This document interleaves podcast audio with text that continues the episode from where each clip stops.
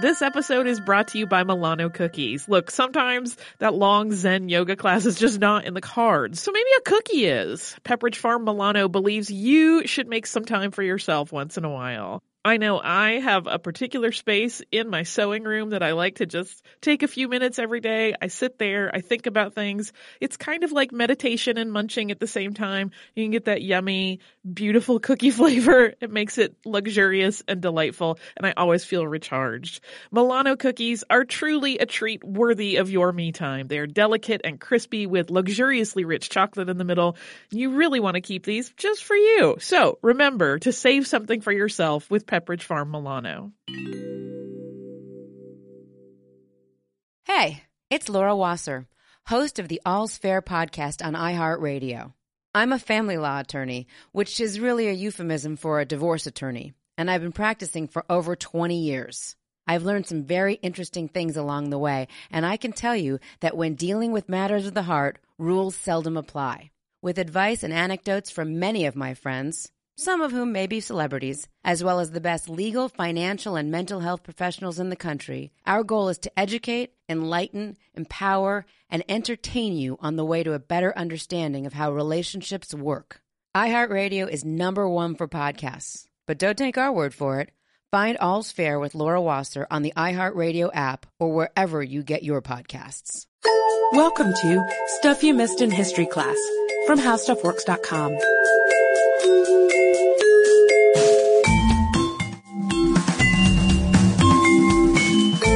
welcome to the podcast. I'm editor Candace Gibson, joined today by a special guest, Jane McGrath. Hi, Candace. Thanks for having me. Of course, welcome to Fact or Fiction. Thank you.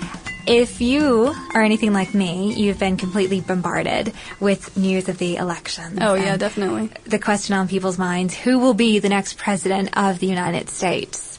I think the acronym for that is POTUS. but I'm curious to know who is going to be the next First Lady of the United States or the FLOTUS. So, and when you talk about First Lady, I'm sure there are several names that come to mind. For me, at least, I think of Jackie O, Oh, definitely. Or Eleanor Roosevelt. Hillary Clinton. Yeah. Um, even going back to like Martha Washington and stuff like that. Ah, yeah. the first First Lady. yeah. And you know, when Martha was First Lady, the title First Lady hadn't even been thought of. Really? She was called Lady Washington. And it wasn't until Zachary Taylor delivered a eulogy for Dolley Madison that anyone used the term First Lady. I think he called her our First Lady of the United States. And then the term didn't stick until 1861 when it was applied to Mary Todd Lincoln. Wow. And then Webster's picked it up a little while later. It was in the dictionary. It became official. But until then, people had tossed around words like Mrs. President or just lady or It doesn't have the same ring. no, no, it doesn't have like the same cachet as First Lady. Yeah. And a couple of zingers were thrown in there, like Her Majesty, and that was a real insult if a First Lady was Yeah, it doesn't called seem right for America. no, they were trying to break from the monarchy. yeah. But First Lady was tricky for Washington because she had no idea how the office was supposed to go. and I true. think all the first ladies in that era, the first era of first ladies, about 1789 to 1817, um, there's this book by Robert P. Watson all about the first lady, and he defines these eras, and he calls that one the era of queenly first ladies. That makes sense because they're very matronly and, and reserved and they stay in the background. They Oh, do. yeah. It's like they're trying to figure out what is the United States? Mm-hmm. How do I fit in? But then, after the queenly first ladies, we have an era from about 1817 to 1869 that Watson calls the era of common first ladies or idle first ladies. Yeah, and that makes sense because the uh, I guess the presidents elected during that time became more common men presidents, and so their ladies sort of followed suit, and they were the same way. Exactly, not as regal, more plain folk, if you would. 1869 to 1901, this matches up with the Gilded Age in America, and suffrage started becoming a bigger deal. First ladies themselves were a little bit more active, and they came into the office really well educated, usually with some pretty nice talents to their names. And then right around the turn of the century and after that, we have the first modern First Lady. And that makes sense because uh, the president by that time was able to openly condone suffrage, and, and uh, the president and first lady were, were able to together be behind a particular political movement that that struck close to home. Yeah, they were co-campaigners almost. Yeah. Not exactly partners per se, but they were definitely in that position together. And around 1945 to 1975 was the era of media buzz, and the first family was the subject of newspapers and the camera lens, and they were everywhere. And as we get later toward that era and television comes into play, that especially had a big effect. And we see First Ladies starting to become a little bit more conventional again, because I think on the whole, that's what a lot of Americans wanted to see. And then 1975 until the present day, we have the totally modern First Lady, and she is the president's partner at this point. Yeah, she becomes much more politically active in of herself, not even as a co-campaigner, just by herself. Would you say that's true? Yeah, and that raises an interesting question, and that is, what is the First Lady supposed to do? That's a good question because uh, a lot of it depends. Uh, a first lady sort of defines her own role, and it depends on her personality a lot, uh, whether she wants to be active or whether she wants to be in the background. And especially because the first lady, the office of first lady, isn't um, listed in the Constitution by any right, so uh, it it's an odd role in that she can define it herself. And we call it extra constitutional because the only way she can come into the office of First Lady is by marrying the man who is elected president. And so that right there sort of implies that she has to be a wife and a mother or a grandmother. Um, I think that people would like to see her represent some aspect of the American family. She has to be a campaigner, like we've already said. She has to be a hostess at the White House. She has to serve the teas and the state dinners and receive guests. She has to continue a line of traditions, um, the Easter egg roll, the lighting of the Christmas tree, things like this that people look to, you know, just for a little bit of amusement. Washington can be very heavy sometimes. so we like to see a lot of children on the White House lawn. It just, it makes us happy, or at least me. And more recently now than in the past, we see the First Lady coming in with a platform. And it could be anything from Nancy Reagan's Just Say No anti drug campaign to Hillary Clinton advocating for child's welfare, or um, Laura Bush, who is a big advocate of literacy, for instance. That's true. And I was I was pondering something uh, about this podcast. Do you think the political parties matter to the role of the first lady? Gosh. When I asked you to be my special guest, I didn't know it was going to be such a hard fact Oh, or I'm fiction question. Gosh, that's tough, Jane. If we really want to look at it in terms of Democratic first ladies versus Republican first ladies and speak in very general terms, I would say the Democratic ones who, for me at least, that means Eleanor Roosevelt, for instance, Hillary Clinton, we see them much more politically active. They attend congressional hearings. They help to propose new policies. They advise their husbands. They really are partners. Whereas Republican first ladies, again, a generalization, are more partners in marriage. They tend to fulfill more traditional roles, you know, being the wife, supporting the husband and, and the decisions that he has to make. We look at someone like Barbara Bush, for instance, and I mm-hmm. think that it was pretty obvious that she didn't relish all of the responsibilities that came along with being first lady, but she fulfilled them and she was better at the hostessing side and I think she enjoyed that aspect more than policy making. Yeah, I think that correlates a bit to um, political philosophies in a way. Like you look at Democrats who t- typically tend to be a little bit more uh, liberal and uh, see a, a more active role of the federal government, whereas Republicans, um, as the contrary, they they tend to be more conservative and like the federal government to take less of a role.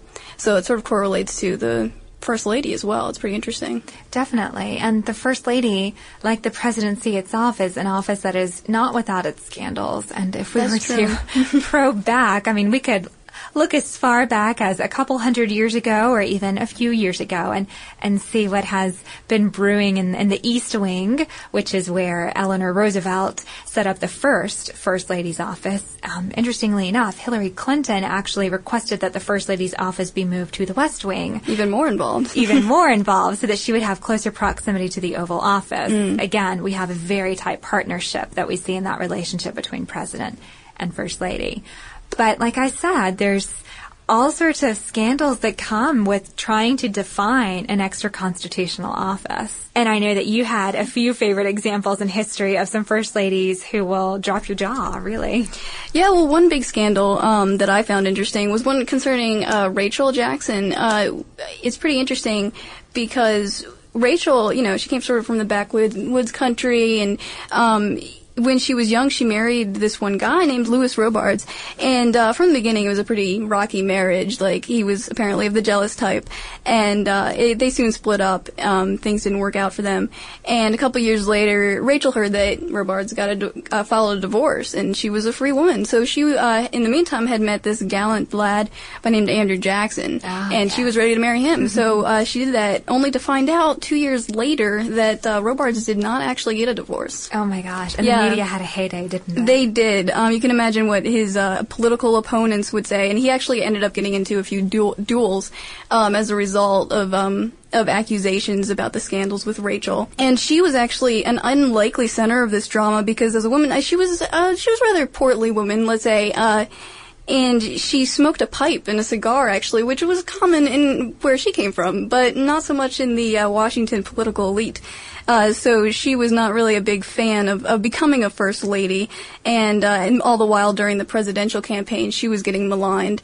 Uh, and so actually, she died right before she got a chance to enter the the White House. yeah, and uh, Jackson always blamed her death on the media attacks. And you know, there aren't enough duels today. You don't Yeah. see a lot of people going after the media and challenging them to duels. I think it was, what, Hugh Grant, I think, threw a soup can or something. at some paparazzi um, a couple months ago. And, you know, that's great. Challenge people to duels when they put you in a bad light. No, no, don't. I'm not advocating that at all.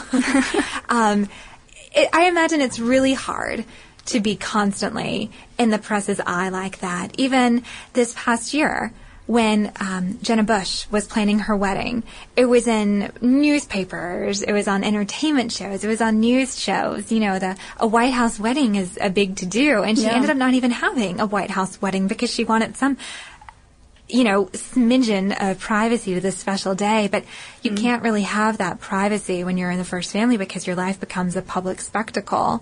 And in that regard, you have to tolerate all sorts of jabs that are thrown your way. And one of my favorite things that someone has said in regards to this bad press actually came from Hillary. She was actually quoted as saying, I read stories and hear things about me and I go, ugh, I wouldn't like her either. and I think what a great attitude to have because you really mm-hmm. would have to let things roll off your back, especially when people are saying you're taking too much power or you're not you're not taking enough. You're sitting by idle. And that was a criticism that befell Mary Todd Lincoln back when she was in the White House, of course, during, you know, the midst of the Civil War. Mm-hmm. She became really unpopular for one because she was spending a lot of money. Yeah. She did this as a way to offset some depression that came from the death of one of her sons. Of course, But also, and and she also had relations in the fighting for the South, I believe, in the Civil War. That's gotta be Exactly. that puts her in a tough position. Yeah, because her husband obviously was advocating for the Union, and Mm-hmm. then she had family who was fighting for the Confederacy. So she was a woman torn in two. Yeah. And the press ripped her apart. You know, she was a Kentucky Southern belle who happened to marry a man who became the president of the United States. And she may not have been prepared for that position. I think she thought that Washington was going to be all parties and balls. and during the Civil War, it was not. Most definitely. And she would get terrible migraines and fits of panic. And, hmm. you know, I wish I could have been there to see this, but apparently, even if Lincoln were presenting a speech somewhere or at a rally where he was speaking, if Ra- uh, not Rachel, excuse me, if Mary Todd were taken over by illness, everything would stop and it was about her suddenly. You know, never mind the fact that people are dying on battlefields. and this is actually something that people in America said to her. You know, she was grieving the loss of her child and they're saying, our sons are dying on battlefields. At least you got to be at your son's side when he died. But the That's attention tough, was about yeah. her Yeah. and people were not happy about it. So all sorts of crazy first lady scandals out there. But I think that a lot remains to be seen in the upcoming years as the next um, president is chosen, and by virtue of that, the next first lady. So That was pretty exciting. it is, depending on you know what her her platform will be, how she'll approach the office. Mm-hmm. It's a wide open book, and we are actually going to reveal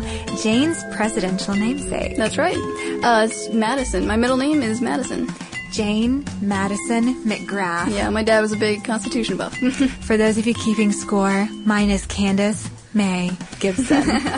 two great names, and for two plus like a million more interesting topics, visit howstuffworks.com.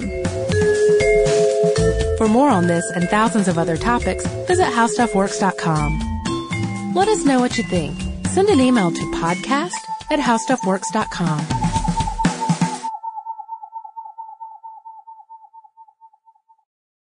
We are going to Italy. After the success of last year's trip to Paris, we are planning another similar trip, still with defined destinations, this time to Rome and Florence. Yeah, we are going to spend a week exploring some amazing things. We're going to have city tours of both Rome and Florence.